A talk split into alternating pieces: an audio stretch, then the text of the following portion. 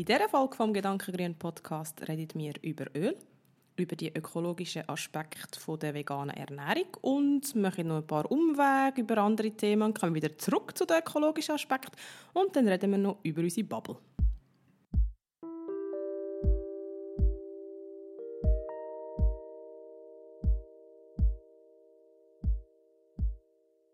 Herzlich willkommen zu einer neuen Folge vom Gedankengrün Podcast.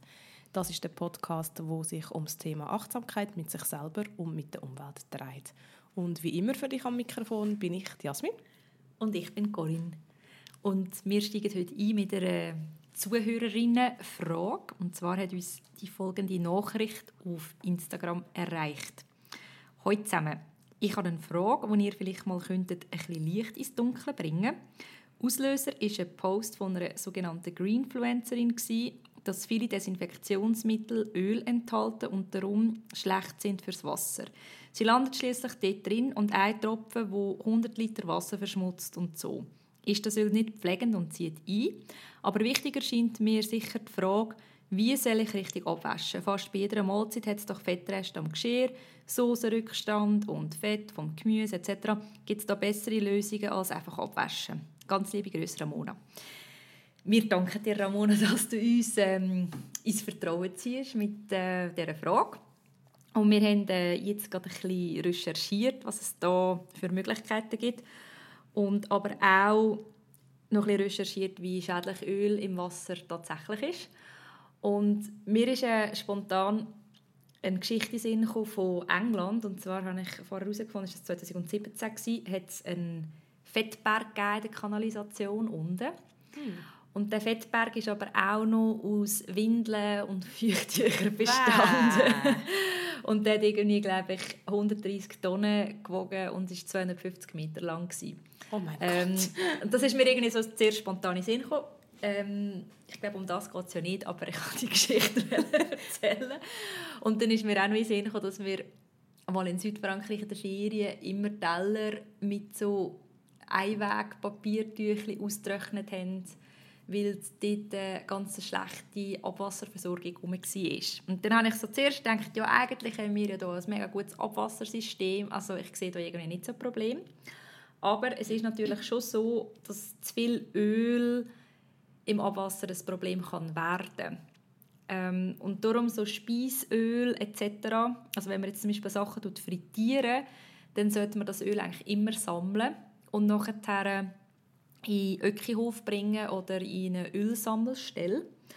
Und ja, oder es gibt auch noch, wenn es jetzt noch größere, größere Mengen wären, äh, gibt es auch noch so Biogasabfälle ähm, oder Anlagen, wo man dann vielleicht kann beliefern kann. Und jetzt, wenn es im, im Haushalt darum geht, dann äh, macht es sicher Sinn zu schauen, ja, woher kommen die Abfälle. Ich glaube jetzt, wenn man ich sage jetzt mal, irgendwie Ofengemüse macht und das mit ein bisschen Öl ähm, beträufelt, beträufelt genau, mhm. und gewürzt und so. Und dann, also wenn, das nicht, wenn das nicht gerade schwimmt im Öl und das abwäscht, ist das eigentlich nicht so schlimm. Mir hat aber vorher jemand noch sehr einen guten Tipp gegeben. Und zwar haben wir noch kurz die Umweltberatung angerufen von Luzern und gefragt, du, wie findet ihr das? Ähm, wir haben die Frage bekommen. Und der Christian Frank, der dort der Leiter ist, hat mir so den Tipp gegeben oder den Hinweis gegeben, dass ja Öl und Essig eigentlich sehr teure Rohstoffe sind. Also vor allem, wenn sie eine gute Qualität haben, ist Öl extrem teuer. Ähm, und dann habe ich gefunden, ja, das stimmt. Also wenn, mhm. wirklich, wenn man gute Öl kauft, die sind sehr viel teurer. Und wenn es eigentlich aus ökologischen Gründen ist, es gut, gute Öl zu kaufen. Und dass jetzt einer eine Salatsauce auch mit dem Essig, gut Essig ist auch teurer, also es gibt natürlich auch ganz, ganz günstigen Essig, aber ja, ähm, dass man dann halt wie schaut, ja, wie viel Salatsauce braucht es wirklich oder dass man halt dann den Rest auf dem Teller auch noch mit einem Stück Brot zum Beispiel auftunken oder halt allenfalls auch eben den Salat in einer Schüssel anmachen und wenn es wie feurige Salatsauce hat, dass man das wieder zurückleeren kann in ein Gläschen und das beim nächsten noch mal brauchen oder so. Ich fand, ja, das ist ähm, sehr, sehr ein guter Hinweis auch. Ja, mega. Genau. Und ähm, dass es wichtig ist, in dem Zusammenhang auch, keine Nahrungsmittel ins WC zu tun, weil das Ratten, also Ratten finden das natürlich super, wenn sie Nahrung finden, aber auch, dass sich die Ratten durch das sehr fest vermehren. Darf ich da schnell eine Zwischenfrage stellen? Also ich habe das auch so gelernt, dass man keine Essensreste ins WC tun sollte. Aber wenn ich jetzt so etwas habe, wie zum Beispiel eine Suppe, die geschimmelt hat, so, das ist auch schon passiert, dann habe ich das auch schon einfach stark verdünnt und dann gleich ins WC aber da. Dürfen wir dann das eigentlich auch nicht? Das ist ja eigentlich auch Essensrest, aber es ist ja dann wie so in flüssiger Form. Ja, das ist im Fall, da bin ich fast ein bisschen überfragt. Weißt auch nicht. Nein. Aber er hat echt den Tipp gegeben, wenn man jetzt sonstige Essensabfälle hat, ähm, dass man sie auch nicht kompostieren sollte, also gekochte Ja, Sachen. genau. Das ist in Luzern nicht erlaubt, das zu kompostieren. Und die dann in ein Säckchen zu tun und halt einfach in Güssel zu rühren. Ja, genau. Bei Ja, einer Suppe... Aber Suppe ist je nachdem... Ja. Gut, wenn sie schon ein bisschen eingedickt ist, geht es natürlich schon. Mhm. Aber wenn es ein bisschen flüssig ist, ja gut, man kann es natürlich gleich in ein Säckchen rein tun. Ja. Ja. Was natürlich bei Suppen auch kannst machen wenn du jetzt wie merkst, du kommst nicht dazu, die noch fertig zu essen, in ein Gläschen abfüllen und eingefrieren. So. Zum, zum, oder auch allgemein, wenn man merkt, dass man eigentlich sehr viel essen ja eingefrieren, wo man merkt, ah, man mag das irgendwie nicht fertig essen oder man, ist irgendwie, man geht in die Ferien und wir haben noch Zeugs daheim oder man ist jetzt ein paar Tage nicht um oder man ist viel auswärts oder keine Ahnung, dass man, dass man es einfach eingefriert, wenn man einen Gefrierer hat. So. Mhm. Das ist bei uns immer ein die Herausforderung. Aber ja, ähm, ich finde, wenn man es vorher weiss, man hat zu viel, dann kann man ja auch, also ich nehme viel zum Mittag zu essen mit und ich weiss, andere nehmen auch zu essen mit. Könnte ich jetzt auch jemanden fragen, du hast Lust auf Suppe, Ja, ich würde genau. sonst mal eine Portion mitbringen. Ja. In der Regel sind wir eigentlich recht gut ähm, so im Resten verwerten. Ja. Aber es kann gleich mal äh, Ja, das kann- passieren. und- genau. ja, es hat mich jetzt einfach untergenommen. Aber ich denke, ich würde mir das einfach zu Herzen nehmen und das nächste Mal in Mhm. Abfall, also in Güssel tun. Genau.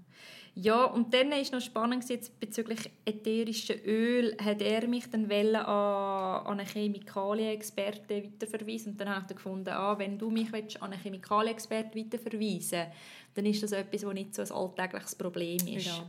Und ätherische Öl ist ja eigentlich etwas, also es ist jetzt also unser Alltagswissen, das ist ja extrem konzentriert und wir brauchen das tropfenweise.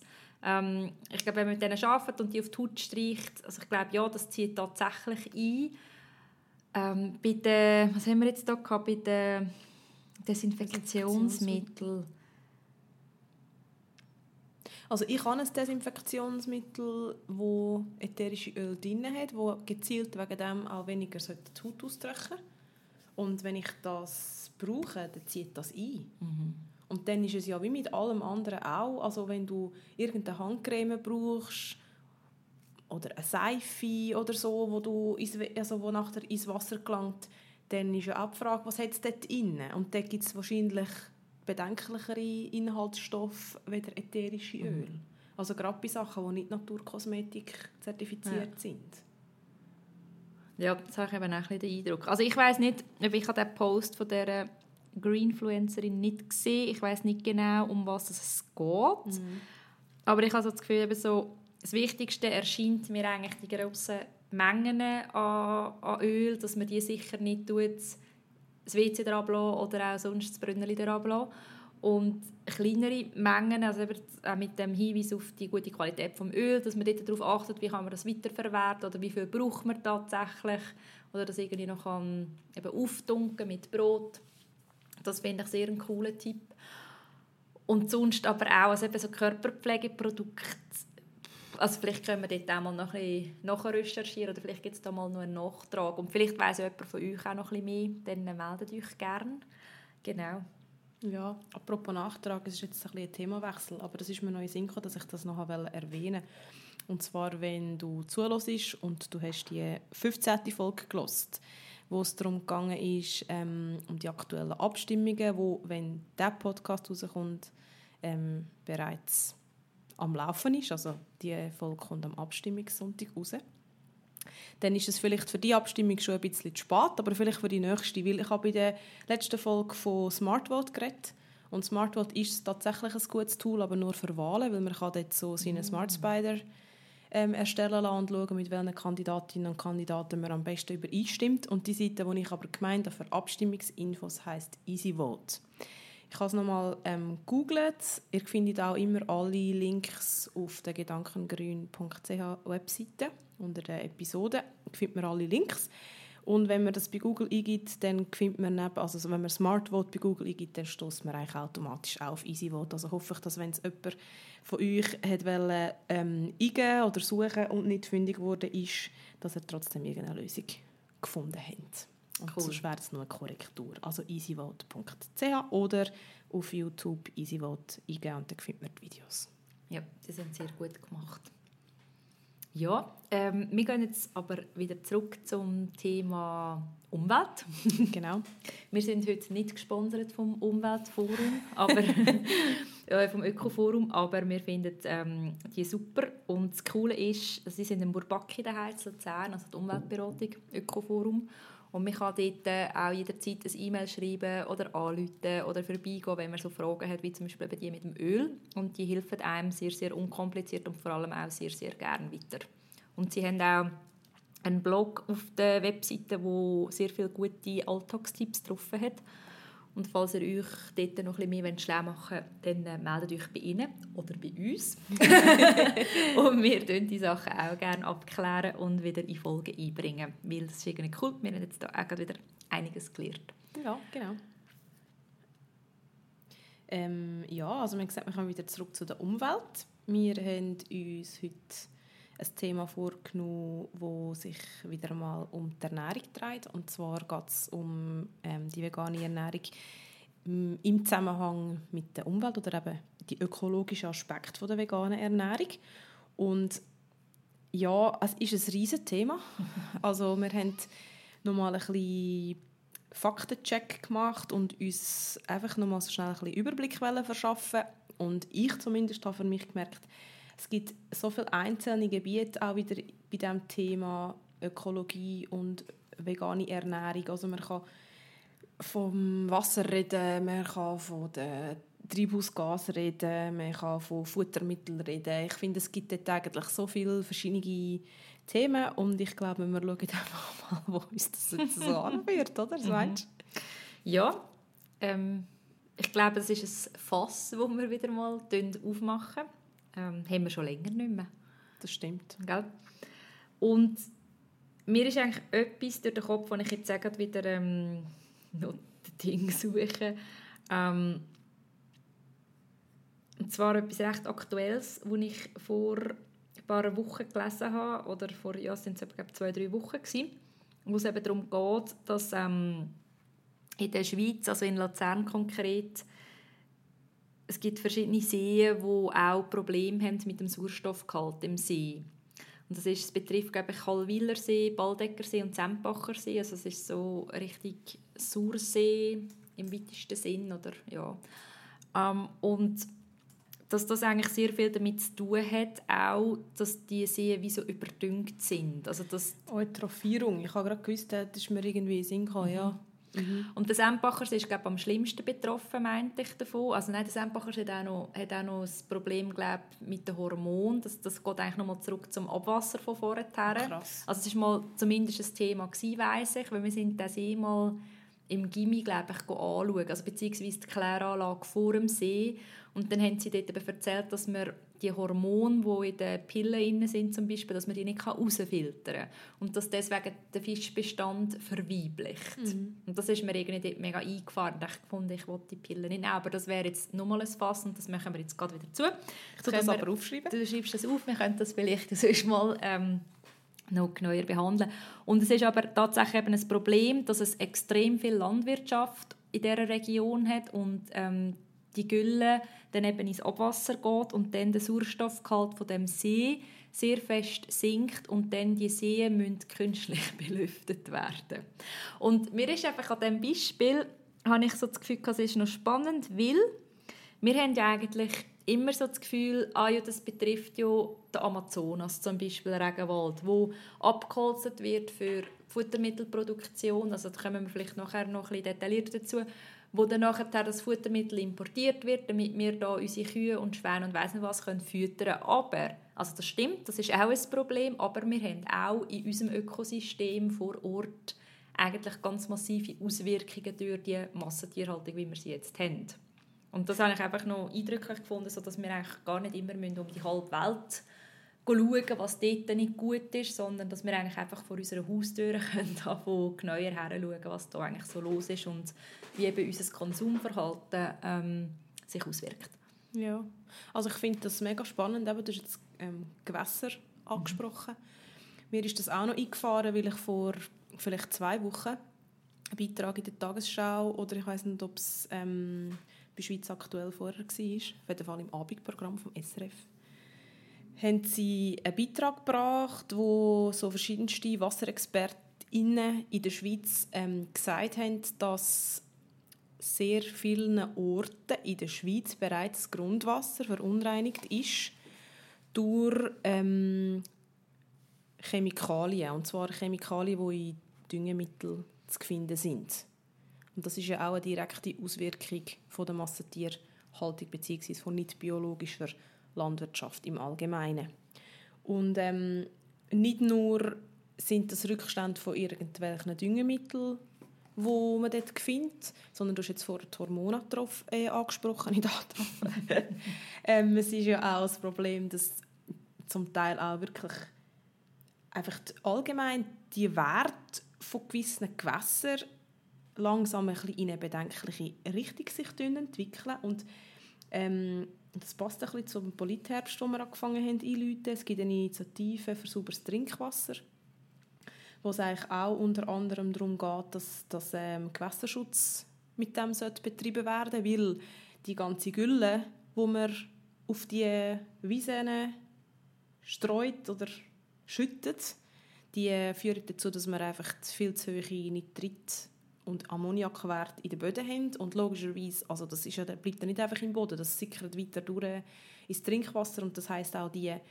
Werte im Wasser von Nitrat zum Beispiel, die steigen immer mehr. Und sie haben auch bei diesem Beitrag zum Beispiel auch gezeigt, dass sie dann aus naheliegenden Seen Wasser zuführen, um die Grundwasserquellen quasi eben zu verdünnen damit dann die bedenklichen Werte ein bisschen verwässert werden. Und ich also dachte, ja, das ist ja schön, aber irgendwann geht das nicht mehr. Und ich finde... Das ist auch wieder so ein schönes Beispiel für Symptombekämpfung. Ja. Nicht, und nicht, wir, wir gehen nicht die Ursache an, sondern ja, tun wir das doch ein bisschen verwässern. Ja, also lustigerweise ist es in diesem Beitrag um ein Düngemittel gegangen, das anscheinend jetzt verboten wurde. Ich weiß nicht, wie es heisst, ich nur, es ist nicht Glyphosat. Es ist irgendein anderes Düngemittel. Und ähm, da habe ich gedacht, ja, das ist ja gut, oder? wenn man jetzt einfach kann sagen ja, das Problem haben wir ja quasi behoben, weil wir haben das eine Düngemittel verboten. Aber das ist ja wie nicht das einzige Problem. Und ich finde, gerade Gülle ist ein rechtes Thema, weil immer noch, glaube ich, ja, ich sage jetzt mal, die meisten Leute davon ausgehen, dass es Gülle braucht, um unsere Böden zu düngen. Und das ist einfach ein weit verbreiteter Mythos. Es stimmt halt einfach schlichtweg nicht. Also es ist sicher so, dass man in kleineren Mengen Gülle brauchen die dann durchaus zu einem positiven oder mehr Wachstum von dem Gras führt. Aber das, was jetzt heute passiert, ist einfach, man weiß nicht, was man mit dieser Gülle machen soll. Also man hat schlichtweg zu viel Gülle, weil es ist ja wie logisch, die ganzen Tiere, die man da in Massen halten, die schießen halt einfach und wo willst, musst du sie ja irgendwo hin tun. Das und ist es weiter das ist Ausrede, ja. oder? Mhm. Dafür sind, ist es bewiesen, dass also es gibt mehrere Studien, die sagen, unsere Böden sind komplett überdüngt. Mhm. Und die müssen eigentlich eine Pause haben von dieser kompletten Zuschüttung mit, mit dieser Gülle. Mhm. Das finde ich noch krass, weil ich mir das jahrelang nie überlegt. Es hat einfach neben unserem Haus immer gestunken nach Gülle. Ich habe es immer sehr hässlich gefunden. Und seit ich mich vegan ernähre und mich mit diesem Thema ein auseinandersetze, finde ich es halt erst recht daneben. Mhm. Also nicht nur das Stinken, sondern auch alles rundherum. Mhm. Ja, das finde ich schon noch krass ich bin, jetzt ist jetzt einfach ein bisschen, ich merke, wir switchen da eigentlich, also wir haben da die ganze Zeit so Einschübe, aber es kommt mir jetzt auch gleich gerade in Sinn. Ich war am Samstag auf meinem Lebenshof mhm. und ähm, Wo denn? Dann, äh, in Büron. Also das ist auch bei Sursee in Und das ist der Lebenshof Aurelio. Das ist ein Hof, also eigentlich ein hundsgewöhnlicher Bauernhof, der beschlossen hat vor einer Zeit, dass sie ihren Betrieb auf einen Lebenshof umstellen.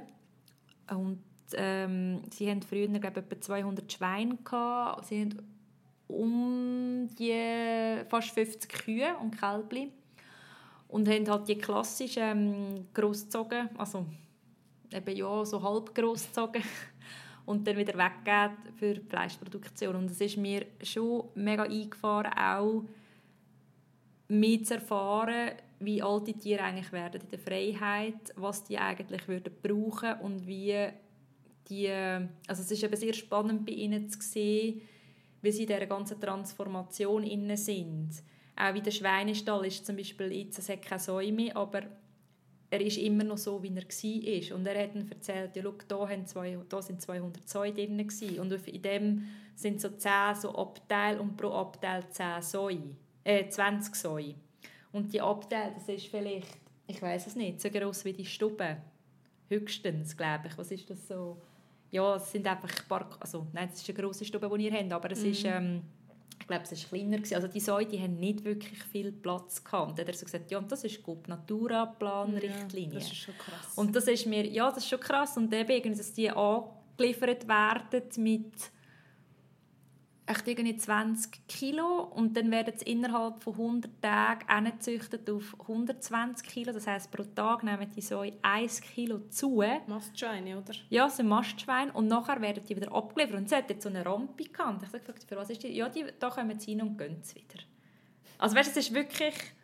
Es ist wirklich ähm, es ist industrialisiert und irgendwie, ja, es ist mir dann einiges mehr wieder so einfach durch den Kopf, es ist einfach ich, ich, ich finde wie kein anderes Wort, als es ist ein krankes System. Mega. Und dann eben, also jetzt auch mit dieser Gülle, oder, es geht irgendwie das rein, dass, dass man eigentlich, ja, einfach, dass man dann so viel Gülle hat und man findet, dann versucht irgendwie Wege zu finden und auch da wieder eben, man geht, also man macht das System eigentlich wie noch kränker, weil dann die ganzen Seen eben nicht mehr von Natur aus genug selber atmen oder genug Sauerstoff haben, mhm. dass die ganzen Pflanzen im See innen absterben oder eben die Gewässer können ja auch kippen, also dass dann irgendwann halt eben kein See mehr ist. Ähm, ja, und dass dann viel zu viel Algen ja. sind und dann gibt es zu wenig Sauerstoff, also ja. zu wenig Licht und dann können die anderen Lebewesen gar nicht mehr überleben. Genau. Es ist ja ein so ein Zeug. Genau. Und das finde ich, ja, das hat mich irgendwie einfach sehr nachdenklich gestimmt. Auch sehr, also es hat mich auch sehr motiviert, der Besuch, oder sehr inspiriert, dass sie das umstellen und irgendwie, ich habe das Gefühl, das Gefühl habe, es kommt immer mehr, oder er hat auch erzählt, der Bauer dort, dass, ähm, dass er im Umfeld, dass das eigentlich relativ gut ankommt und so, also was mir auch gefunden, es ist ja nicht selbstverständlich ja. in diesem Umfeld und auch eine Neugierde um ist und dass irgendwie mitgetragen wird und so und das, das macht, finde ich, auch sehr viel Hoffnung, ja. Auf jeden Fall. Ja, ich denke, es ist auch ganz wichtig, dass man die positiven Beispiele auch immer wieder in den Vordergrund stellt und, und ähm, ja, das auch abfeiert, genau. dass es immer wieder mehr Bäuerinnen und Bauern gibt, die das einfach ein bisschen anders machen wollen und die auch erkannt haben, dass das einfach ein krankes System ist, das sie eigentlich mit unterstützen, mhm. und sie Teil davon sind. Und ich will überhaupt an dieser Stelle überhaupt nicht so wirken, als würde ich die Schuld an den Bäuerinnen und Bauern in die Schule schieben. Das mhm. meine ich überhaupt nicht. Weil ich habe glaube auch schon von dieser Doku erzählt, ähm, «Bauer unser». Das ist glaube eine österreichische Produktion. Mhm. Und ich finde, das ist eine sehr spannende Doku, die auch aufzeigt, ähm, also es ist von Österreich, wie gesagt, und Österreich ist, ist in der EU. Und in der EU ist es nochmal ein bisschen anders. Die Schweiz ist ja dort ein, ein Sonderfall, auch mit den Richtlinien und so. Aber es zeigt mega gut auf in dieser Doku, dass ähm, eben die Landwirtinnen und Landwirte halt auch ein bisschen Opfer sind von diesem System. Mhm. Also die Milchpreise werden immer mehr gedrückt und wenn sie einig in dem in dieser Maschinerie inne sind, dass sie zum Beispiel jetzt ihre Milch oder ihr Fleisch an irgendwelche Grossmärkte, Grosshändler ähm, geben, dann können die auch bestimmen, wie viel das sie überkommen für den Liter Milch oder für das Kilo Fleisch. Und dann sind sie dem eigentlich schutzlos ausgeliefert und die Preise, die sind marktabhängig. Und das ist ein System, wo niemand habe ich das Gefühl, so richtig durchblickt. Und das heißt, sie sind dann wie auch gezwungen, bei dem Ganzen immer mehr mitzumachen, weil sie sonst nicht mehr überleben. Und die Selbstmordrate unter den Landwirtinnen und Landwirten ist relativ hoch im mhm. Vergleich zu anderen Berufsgruppierungen. Und das ist mir im Fall recht eingefahren. Und sie haben dann aber in dieser Doku auch aufzeigt, dass es eben andere Beispiele gibt, also dass es ähm, Höfe gibt, die halt eben einen Hofladen haben und mehr biologische und biologisch dynamische Landwirtschaft betreiben und halt einfach sagen, wir machen bei dem nicht mit, aber dass du das halt schaffst, also den Ausstieg schaffst, es braucht mega viel Mut und also ich habe völligstes Verständnis, wenn man wie einfach in dem Modus inne ist, in dem Laufrad inne ist und das Gefühl hat, ja, scheiße, ich muss überleben, oder? Es muss irgendwie weitergehen. Und ich glaube, dann kommst du, wie du vorher gesagt hast, einfach in den Funktionierungsmodus inne, wie wir es von der Industrialisierung her kennen, kennen dass es dann nicht mehr ums, ums Lebewesen, ums Tier geht, auch nicht mehr um den Menschen, ehrlich gesagt. Das finde ich auch krass. Es ist ja wirklich mhm. in dem Moment auch eigentlich Raubbau am Mensch mhm. und auch Raubbau an der Umwelt. Und ich, aber eben, das ist wie, das wird dann nicht mehr reflektiert. Ich glaube, die Leute sind dann häufig einfach in so einem fast ein bisschen Überlebensmodus. Ja, oder eben so ein Hamsterrad, ja. ganz ein klassisches, ja. Das ist mir recht eingefahren, also ich kann den Doc wirklich empfehlen. Mhm. Spannend, habe ich noch nie gehört davon. Bauer unser. Bauer unser. Ähm, Jetzt sind wir ein bisschen abgeschweift von der ökologischen Gründen. Ja, wir sind wieder ein bisschen bei der Massentierhaltung gelandet, aber ich finde, eben, es hängt halt vieles miteinander zusammen und lustigerweise ist es wirklich noch spannend, dass du das angesprochen hast, muss ich gleich noch schnell aufgreifen, ähm, mit der Industrialisierung, weil ich heute Morgen auf dem WC und ich sage das, weil ich auf dem, auf dem WC immer noch recht spannende Gedanken gerne Weil ich bin jemand, der sehr selten das Handy mit aufs WC nimmt. Und das heisst, wenn ich auf dem WC hocke, dort tue ich einfach so ein bisschen vor mich hindenken. Weißt, so ein bisschen, kommen mir so ein bisschen Sachen in Sinn. Und dann heute Morgen habe ich so gedacht, shit, das ist eigentlich schon krass. Hast du auf dem WC gedacht, mhm. shit? Shit, ja, genau. Okay. Ich habe aber das ein kleines Geschäft ja. gemacht. Sorry, das ist Egal, das ist ja, lustig. Nein, ja, nein, er ist mässig lustig. Auf jeden Fall habe ich so gedacht, ähm, es ist schon krass, dass wir gefühlt in gewissen Punkten immer noch im Industrialisierungszeitalter stecken, so von der Denkweise. Weil ich habe das gerade mit einer guten Freundin am Telefon besprochen. Sie arbeitet momentan gerade nicht, hat aber wahrscheinlich jetzt ab November ausgesehen, eine neue Anstellung. Und ich arbeite ja nur Teilzeit und sie sagt halt auch, sie kann sich nicht vorstellen, 100% zu arbeiten ähm, weil sie auch einfach findet, es ist krass, 42 Stunden in der Woche oder noch mehr einfach quasi am Krüppeln zu sein. Logisch kommt es darauf was du machst, aber auch etwas, was dir mega Spass macht, ähm, hast du irgendwann eins gesehen und brauchst eine Pause. Und da habe ich schon sagen, ja, es ist krass, wir haben einfach das Gefühl, das gehört sich so. Wir arbeiten 42 Stunden in der Woche auf 100 Prozent. Schülerinnen und Schüler kann man auch gut acht Stunden am Tag in ein Schulzimmer stecken und die hocken auf dem Stuhl und hören zu. Das ist kein Problem, weil wir sind ja Maschinen. Weißt du, was ich meine? Mhm. Also jetzt, sorry, ich bin jetzt ein bisschen vom mhm. Thema abgekommen, aber ich finde, es steht und fällt eigentlich mega viel mit dem mit dem Mindset oder mit dem Gedankengut, dass wir einfach alle funktionieren. Und wir haben irgendwie das Gefühl, die Natur funktioniert mhm. auch einfach. Und dass es überhaupt keinen Sinn macht. Weil wir keine Maschinen sind, die sind keine Maschinen, die Natur sowieso ist alles ein dynamisches System. Es könnte nicht weiter weg sein vom, von dem Industrialisierten. Ich finde es einfach krass. Ich finde, wir müssen jetzt langsam ein bisschen anfangen umdenken. Aber wir fangen an. Ja, stimmt. Wir fangen also, langsam an. Für mich also, dürfte es ein bisschen schneller gehen. Ja, es dürfte, so es dürfte definitiv schneller gehen, aber ich glaube im Fall, es fängt an. Nein, du hast völlig recht. Also man spürt es mhm. ja auch an vielen Ecken und Enden. Es ist jetzt ein bisschen sehr ähm, negativ gezeichnet. Ich, ich weiß schon, was du meinst. An. Ich glaube, der grosse Teil hat noch nicht angefangen. Und gleich macht es mich im Fall, merke ich, es macht mich immer wieder zuversichtlich, dass ich das Gefühl habe, es fangen immer mehr Leute anfangen, Konsequenzen zu ziehen. Das stimmt. Und immer mehr fangen an, und eben sind, sind halt oft sind kleine Schritte, aber auch, ich glaube im Fall auch zum Beispiel, dass die Quarantäne im Frühling einen riesen Beitrag in dem innen geleistet hat, weil man einfach gezwungen wurde ist, also das ist jetzt halt wieder eben, ich glaube gewisse Leute halt auch nicht, aber je nachdem, wo man in dem innen gerade drin war, arbeitstechnisch, familientechnisch, hat das, äh, also es hat eh mega viel mit einem gemacht, denke ich, und wir haben wahrscheinlich eh Konsequenzen gezogen, aber ich glaube, es gibt ganz, ganz viele Leute, die gemerkt haben, wie es sich anfühlt, wenn man nicht in dem Hamsterrad innen ist. Also ich habe, ich habe das immer wieder gehört jetzt auch in dieser Zeit, so, ja, ich habe das und das aufgehört, oder ich habe gemerkt, dass, ähm, dass ich eigentlich gar nicht so viel arbeiten will, oder ich habe gemerkt, dass ich viel zu viel Ehrenämtli habe und dass ich eigentlich gar nicht, oder ich habe gemerkt, dass ich viel zu wenig Zeit für mich habe oder einfach ganz viele so Geschichten und dachte mir, ah, schön, das freut mich sehr. Ja, das stimmt. Und ich habe für mich auch wieder, ja, einfach, also ich habe auch meine Schlüsse daraus gezogen, oder? Und es ist dann nachher, finde ich, ist schwierig, glaube ich, jetzt gerade so Situationen wie jetzt, dass man, wenn man dann merkt, eben so, es fällt alles wieder mehr von laufen, wobei jetzt ist ja wieder eine spannende Zeit, weil die ersten Länder schon wieder einen zweiten Lockdown haben und so ein bisschen der Sterne steht, oder sehr viel jetzt auch abgesagt wird, wie das weitergeht, aber auch so dann zu schauen, wie kann man das wirklich weiternehmen im Alltag. Und ich habe gestern ähm, mit einem ehemaligen Chef von mir äh, noch einen Kaffee getrunken und er hat also ein erzählt, dass sich eben so gewisse Sachen verändern und dann habe ich auch so ich habe wie so gesagt, oder so das Gefühl gehabt, ich habe das Gefühl, es bricht so viel auf, das habe ich auch schon gesagt mal, irgendwie in einer der letzten Folgen, von mhm. denen, all diesen Werten und dass ich finde, es braucht Diskursmöglichkeiten und aber auch dass wir halt einfach alle auch anfangen. Und das habe ich irgendwie im schon, je länger sie mehr das Gefühl. Also zumindest die, wahrscheinlich in unserer Bubble halt. ja, also ich teile das Gefühl mit dir schon auch, ja. Ich habe das Gefühl, es ist präsenter in meinem direkten Umfeld als auch mhm. schon. Aber wir sind in einer Bubble. Wir sind in einer Bubble, Und ja. ich habe schon das Gefühl, immer wieder, also äh, das beste Beispiel, diese Woche am Dienstag, das war gestern, glaube ich, haben wir auf der Dachterrasse gegessen ähm, in der Schule. Wir hatten so ein Team und wir haben den Grill oben. Und dann haben ein paar nochmal die Gelegenheit genutzt, dass es jetzt wieder ein bisschen schön warm war und haben dann nochmal den Grill angelassen. Und es ist einfach, halt schon beim Grillieren wird mir immer bewusst, das ist einfach eine Fleischschlacht, weißt? Mhm.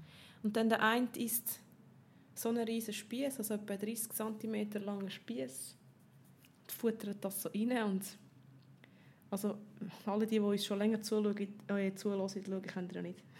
zuhören. Nicht. Oder ja, weiss nicht. ähm, die wissen, dass ich das nie so meine, wie das im ersten Moment tönt. Ich meine es nicht verurteilend und es darf jeder und jede auf seinem oder ihrem Weg sein. Aber mir löst es immer wieder Irritationen aus, weil ich sonst in meinem privaten Umfeld wenig mit dem konfrontiert bin, weil ich wirklich mit vielen Leuten zu tun habe, die eher bewusst Fleisch oder allgemein tierische Produkte konsumieren. Ich sage nicht, ich habe alles Vegetarier und Veganerinnen in meinem Freundeskreis, aber viel. Und viele Leute, die dann auch sagen, ja, wenn wir zusammen grillieren, dann sagen sie, hey, ist im Fall voll easy, ich kann auch etwas Veggie mitnehmen. Ich esse ja nicht, ich brauche nicht jeden Tag Fleisch. So. Und darum irritiert es mich immer wieder und darum habe ich dann manchmal einfach auch das Gefühl, ja, okay, mich würde es schon manchmal wundern, ist es dann outside of this bubble, also so außerhalb von dem, ja, wir sind alle mega nachhaltig und so, wie ist es denn dort? Mhm. Und ich habe das Gefühl, es ist wahrscheinlich recht vielschichtig. Ich denke, man kann es nicht so eins zu eins sagen, ja oder nein wie immer, gibt es wahrscheinlich Graustufen. Aber mich würde es schon wundern, wenn wir jetzt einfach mal so ein bisschen eine Umfrage machen auf der Straße, am Bahnhof, ob das den Leuten auch bewusst wäre. Und um auf das Thema Ökologie zurückzukommen, es hat ja viele Leute so ein bisschen Bedenken geäußert, dass man jetzt bei dieser ganzen Corona-Geschichte den Umweltschutz bzw. die Klimakatastrophe recht vergessen hat. Und mir ist es einfach wichtig, an dieser Stelle zu sagen, ich finde ganz klar, wenn einem das Klima am Herzen liegt, dann ist die Ernährung ein erster mega wichtiger Schritt hin zum Klimaschutz, weil anders als bei anderen Sachen, die du auch kannst machen und die auch mega gut sind, hast du drei bis fünf Mal am Tag, je nachdem wie viel Mahlzeit das du isst oder wie viel du snackst, hast du die Wahl, am Klima etwas Gutes zu tun. Und ich finde, das ist viel niederschwelliger, weder zu sagen, ich fliege nie mehr. Ja. Oder Vor ich gehe nicht mit dem Auto. Es ist effektiver, also das ja. noch dazu, weil, also es ist, ähm, ich würde jetzt sagen, wenn du sagst, ja, ich ernähre mich vegan, aber ich chatte die ganze Zeit um die Welt, dann, also ich ernähre mich vegan aus ökologischen Gründen und chatte die ganze Zeit um die Welt, so, ja, kannst machen. aber äh, muss man aber nicht. Muss man aber nicht. Ähm, genau. Aber es ist tatsächlich so, dass halt die vegane Ernährung auch nochmal sehr viel einen höheren Impact hat als die vegetarische Ernährung auf die Umwelt. Ja. Und zwar eben gerade aus so den schon bereits genannten Gründen, wie dass die Tiere auch müssen gefüttert werden dass dafür auch Urwälder abgeholzt werden und Urwälder, wo, wo man nicht einfach in ein paar Jahren wieder so kann aufholzen oder herrichten, wie sie waren, weil sonst würden sie nicht Urwälder heißen. Mhm. Also das sind äh, Jahrhunderte, Jahrtausend alte Ökosysteme, die so angewachsen sind und eine Artenvielfalt haben, wo wir, ähm, wo eben äh, einzigartig ist. Und die werden eigentlich abgeholzt, damit man nachher kann in Monokulturen Soja anbauen oder Weizen oder was auch immer. Palm. Oder Palm Ölplantage. Öl. Braucht man das auch zur Tierfütterung? Oder kommt das einfach Nein. sonst gerade in Sinn? Das ist einfach sonst ähm, in ja, vielen Produkten drin und ist einfach auch problematisch, weil ich halt gehört habe, dass Palmöl, also sorry, das hat jetzt nichts mit Ja, veganer Ernährung zu tun, aber es ist Mal, wirklich so, dass auch... mit veganer Ernährung Also allgemein mit Ernährung Mhm. halt. Es ist vielen Orten Palmöl drin, weil das sehr mega günstig ist. Und wieso ist es so günstig? Weil eben in Brasilien und an anderen Orten, wo Regenwald wächst, halt in der Regenwald einfach, also denen, wo er in Anführungszeichen vermeintlich gehört, der verschachert und dann kann man dort halt günstige Palmölplantagen ähm, anlegen und dann kann man, dann, kann man das Palmöl industriell verwenden. Und eben Soja zum Beispiel ist ja auch ein Thema. Und der Witz ist auch noch beim Soja, das ist auch so ein Argument, das sehr viel genannt Oh ja, wird. innen. weißt du, was ich sagen? ja, klar. ähm, dass er dann... es ist echt wirklich so lächerlich. Ja, natürlich. Dass äh, Leute gibt, die finden, ja, aber all die Tofus, die hier produziert werden, aus Sojabohnen, die sind verantwortlich für die ganze Abholzung vom Regenwald. Also, Nicht. Nope. Weil, das ist ein Bruchteil. Ich glaube, es sind irgendwie 2 oder 3 Prozent. ja, es ist ein mega klein. Es ist marginal. Ich finde das ganz ein gutes Wort. Marginal. Und, ähm, oder marginal. Ich kann, glaube beides sagen. ja, ich denke es. Ähm, und was eben auch noch dazu kommt, ist, dass der meiste Soja, der für Tofus dann genutzt wird, ist eh noch in Europa angebaut. Ja. Und Also wenn man die Produkte mal anschaut, Genau. wo so im Laden produziert werden, im Laden produziert, im Laden angeboten werden und es hat eine Deklaration, dann steht häufig Soja aus Deutschland, Österreich, Italien, Mhm. Frankreich. Ähm, zumindest sicher die Produkte, die du im Reformladen kaufst. Ja. Und beim anderen, Pro- bei den anderen Produkten könnte mir, würde ich jetzt nicht die Hand ins Feuer Mhm. legen für alles, natürlich nicht. Aber eben, wie du vorher gesagt hast, selbst dann, es ist ein mega kleiner Mhm. Anteil. Und ich möchte einfach noch schnell sagen, was ich vorher gesehen habe, übrigens eben auf der Initiative sauberes Mhm. Trinkwasser. Es ist mehr als 50 Prozent, also nicht mehr, circa steht, es gibt sicher auch noch genauere Zahlen, circa 50 Prozent vom Schweizer Fleisch wird mit importiertem Futter erzeugt. Ja. Also das heißt einfach, du kannst nicht das Gefühl haben, du isst Schweizer Fleisch und der Regenwald geht dich nicht an. Mhm. Weil das Futtermittel wird importiert und das Futtermittel kommt genau von dort, wo der Regenwald abgeholzt wird. Das Ja, heisst, oder auch wenn ist- es nicht von dort kommt, also weißt, die ganze Futtermittelproduktion, auch wenn sie in anderen ähm, Gebieten, ich weiss nicht, in Nordamerika oder so, angebaut wird, Ist es immer Monokultur ist, ist, immer, ja. ist immer eine Problematik. Und dann kommt noch das dazu, was du vorher gesagt hast mit den Treibhausgasen. Ich habe da ähm, vorhin eine Darstellung rausgesucht. Das ist übrigens noch eine Buchempfehlung. Das Buch heißt äh, «Veganize Your Life» und ist von Rüdiger Dahlke und dem Renato Pichler. Und das ist wirklich so meine, ich sage jetzt mal, ein bisschen vegan-Bibel. Oder immer noch. Ich schaue viel da rein wieder Sachen nach. Und es ist so ein bisschen das Buch, das mich ähm, dazu gebracht hat, oder wo so der letzte ähm, wie soll ich sagen, so das Zünglein an der Waage war, warum ich dann schlussendlich gesagt habe, jetzt mache ich das vegan so Vollzeit. Und in diesem Buch hat es so eine Darstellung drin von ähm, Treibhauseffekt von verschiedenen Ernährungsweisen, wo du hast vorhin angesprochen dass der Unterschied von vegetarisch zu vegan auch nochmal erheblich ist und das ist wirklich so. Also man sagt, wenn man eine Ernährung hat mit Fleisch und anderen tierischen Produkten, Milchprodukten, dann ist es so, dass man pro Kopf und pro Jahr ähm, ungefähr 4'500 Autokilometer CO2 verbraucht. Also CO2 so viel, dass man 4'500 Kilometer mit dem Auto fahren kann. Ist verständlich, was ich meine?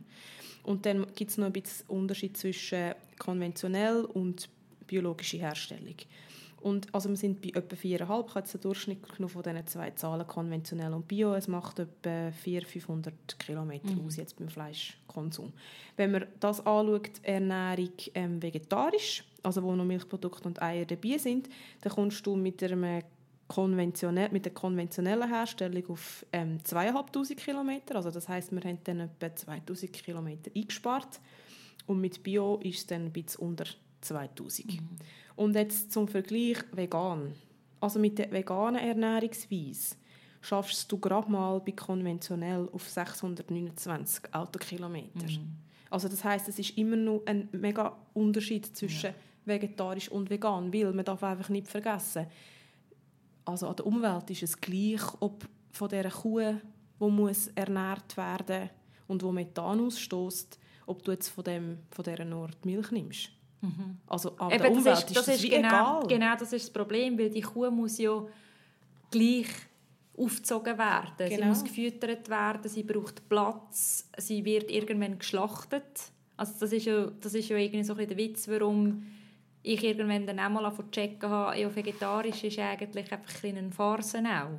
Also Also wenn es ist man, besser als nichts, aber äh, ja, aber weißt, wenn man jetzt, also wenn man jetzt sagt, aus ökologischen Gründen ja, ist, ist es vielleicht besser, aber eigentlich die ganze Kuh lebt ja gleich nicht ihr ganzes Leben auch. Also das habe ich, ja, das ist, also ähm, aus theoretischer Sicht macht aus es keinen theoretischer Sinn, Sinn macht es null Sinn, aber auch aus ökologischen Sinn macht, äh, Gründen macht es eigentlich auch keinen Sinn. Also es ist wirklich eigentlich ein gewisses Stück weit ein bisschen Farce. Ja, aber das ist bei mir auch so gewesen, warum ich dann schlussendlich gerade gefunden habe, ich mache gerade den Schritt zu vegan, Ja. weil am Anfang habe ich so ein bisschen gefunden, ja, ich habe ja mal einfach kein Fleisch und so und es, eben, ja, für mich, ich habe gemerkt, für mich macht es keinen Sinn. Es macht ökologisch keinen Sinn, es macht diätisch keinen Sinn und es macht irgendwie auch gesundheitlich keinen Sinn, Ja. weil wenn man sich überlegt, was sie so Milch, das ist wieder das gesundheitliche Fass, Genau. das ich jetzt aufmache, aber was in der Milch alles so verzeugt drin ist, dann Mm. ich das eigentlich nicht unbedingt trinken.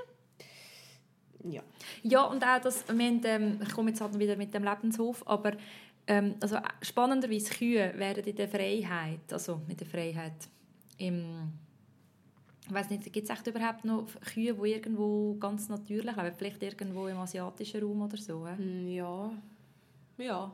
Oder weißt du, also irgendwie in Mongolei oder so, dass das dort auch noch wirklich natürlich, also wie sagt man dem? Tiere, die halt wirklich Ja, und vollkommen- wo halt nicht so hochgezüchtet sind Ja. und so. Mhm. wo nicht irgendwo an Menschen angebunden sind. Aber jetzt äh, Kühe auf einem Bauernhof, wo, sagen wir so, wo nicht geschlachtet werden, die werden etwa 20 Jahre Mhm. alt. Und das ist schon auch noch, also weißt, irgendwie noch eindrücklich. Mhm, und ähm, jetzt ist dort, äh, letzte Woche auf dem Hof gerade noch ein Kälbchen auf die Welt gekommen, von einer Kuh, die hat jetzt glaub, schon neun Kälbchen, acht oder neun Kälbchen auf die Welt gebracht und jedes einzelne Kalb ist ihr sofort nach der Geburt weggenommen worden. Und die Kuh hat ein, ein pralles Euter auch. Also das sind glaube etwa 20, 25 Liter. Hat er gesagt, können wir jetzt dort locker melken pro Tag. Und die Milch wäre ja eben eigentlich für das Kälbchen bestimmt. Und sie bekommt das Kälbchen, damit eigentlich wir Menschen nachher die Milch können trinken können. Und ich finde, Und das Fleisch können und das Fleisch können essen, weil das Kälbchen kommt dann halt auch mit ein paar Monaten wird das einfach geschlachtet. Genau. Ähm, und irgendwie, mich hat das irgendwie lange, also ich habe die Fakten schon ein bisschen gekannt und ich habe immer einfach weggelassen. Und wenn ich nicht mehr weglasse, also merke ich, wie absurd das, das Ganze ist auch. Und äh, ja, wie himmeltraurig. Ähm, ich habe aber eigentlich glaube etwas anderes wollen erzählen, wo ich jetzt leider nicht mehr weiss, Aber was. es ist um Milch gegangen. Es ist um? Milch gegangen. Also ich kann nur vielleicht noch einen Einschub machen. Ja, ich weiß jetzt einen nicht Einschub ganz genau, aber ich glaube, eine Kuh ist etwa so lang ähm, schwanger wie ein Mensch. Ja. Und das finde ich schon krass. Also, ich denke mir immer, ich habe ja selber keine Kinder, aber wenn ich mir überlege, ich hätte jetzt Kind und ich würde, mir, ich würde mich in die Situation versetzen, ich bin neun Monate ungefähr schwanger und gebärst das Kind. Das Kind wächst in dir so lange und beschäftigst dich mit dem und dann gebärst du das Kind und das nimmt dir jemand weg nach der Geburt. Ich finde das mega schlimm. Und es kann sein, dass wenn du zulässt, du denkst, ja, das ist, es ist ja kein Vergleich, eine Kuh ist ja kein Mensch. Und ich finde einfach, auch das ist etwas, wo wir mehr in den Vordergrund stellen dass Tier, also gerade so ein komplexes Tier wie eine Kuh, hat genau die gleichen Empfindungen wie ein Mensch. Und man weiß auch, dass Kühe Tage und Wochen lang rufen, nachdem ihr Kalb ihnen weggenommen worden ist. Und ich meine, wenn ich mir das vorstelle, das bricht mir das Herz. Und für mich ist das wirklich der Moment, wo ich musste sagen, das will ich einfach nicht mehr unterstützen. Und wenn du an einem Stall vorbeiläufst und dann die Rinderboxen siehst, wo die kleinen armen Rindli allein in diesen Plastik-Iglus hocken, dann finde ich, das ist doch einfach schrecklich. Stell dir vor, man würde dich die Mami wegnehmen und du müsstest nachher irgend so in ein zwei Quadratmeter grosses Häuschen allein hocken. Ich finde das einfach mega schlimm. Ich bin jetzt etwas am Essen. gut, Das ist eine Premiere, glaube ich, im Podcast. finde ich aber gut. Und zwar hat es da so geile vegane Gummiherzli. sind Gell, die sind fein. fein. Sind gut. Ähm, vielleicht können wir ja mal ein Live Testing, Testing machen. machen, ja. Also ich schreibe Ja. mir auf, dass ich euch die ähm, Herzchen noch tue, verlinke, Genau. falls ihr wollt wissen Ich welche. wollte glaub, einfach ablenken, weil ich nicht mehr weiss, was ich erzählen wollte. Also es ist ja jetzt so, ähm, falls du Podcast Folge 15 gelassen hast, hast du mitbekommen, dass wir dann an einer Demo sind Genau. und wir ein bisschen müssen ähm, pressieren, also müssen, ja, wir einfach ein bisschen pressieren. Und Mhm. heute ist es ja tatsächlich so, dass wir noch ins Yoga gehen. Ja, und ich freue mich eigentlich sehr aufs Yoga, aber ich merke jetzt, es scheisst mich gerade an, da aufzuhören, weil ich finde, wir sind eigentlich so mitten in dieser Aber weißt, eigentlich ist es jetzt so ein bisschen wie ein Cliffhanger. Das heisst, wenn wir jetzt bis dahin zugeschaut und man denkt so, oh nein, aber ich könnte doch jetzt eigentlich noch wissen, was Corinne nicht wollen sagen Ja, wahrscheinlich kommt es mir nie mehr in den Sinn. Doch, das Mal, kommt dir bestimmt wenn ich, wenn den ich den. Podcast dann Genau. selber höre, Und kommt dann es kannst mir du in den Sinn. aufschreiben. Und dann ist es eben aber nachher höchstwahrscheinlich die übernächste Folge, weil die nächste Folge haben wir ja den Cliffhanger schon in der letzten Folge gebracht. also nein, nicht den Cliffhanger, sondern den, den Teaser. Ja, der Teaser, genau. Genau. Wird es langsam recht kompliziert. Also es wird komplex, aber es ist so, wir haben ja einen Insta-Account. Falls du auch einen Insta-Account hast, könntest Ah, du uns ja dann folgen und dann könnten wir das, das was Corinne noch wollte sagen auch im Insta-Account ähm, sonst schon mal veröffentlichen. Und sonst wird es dann halt in der übernächsten Folge.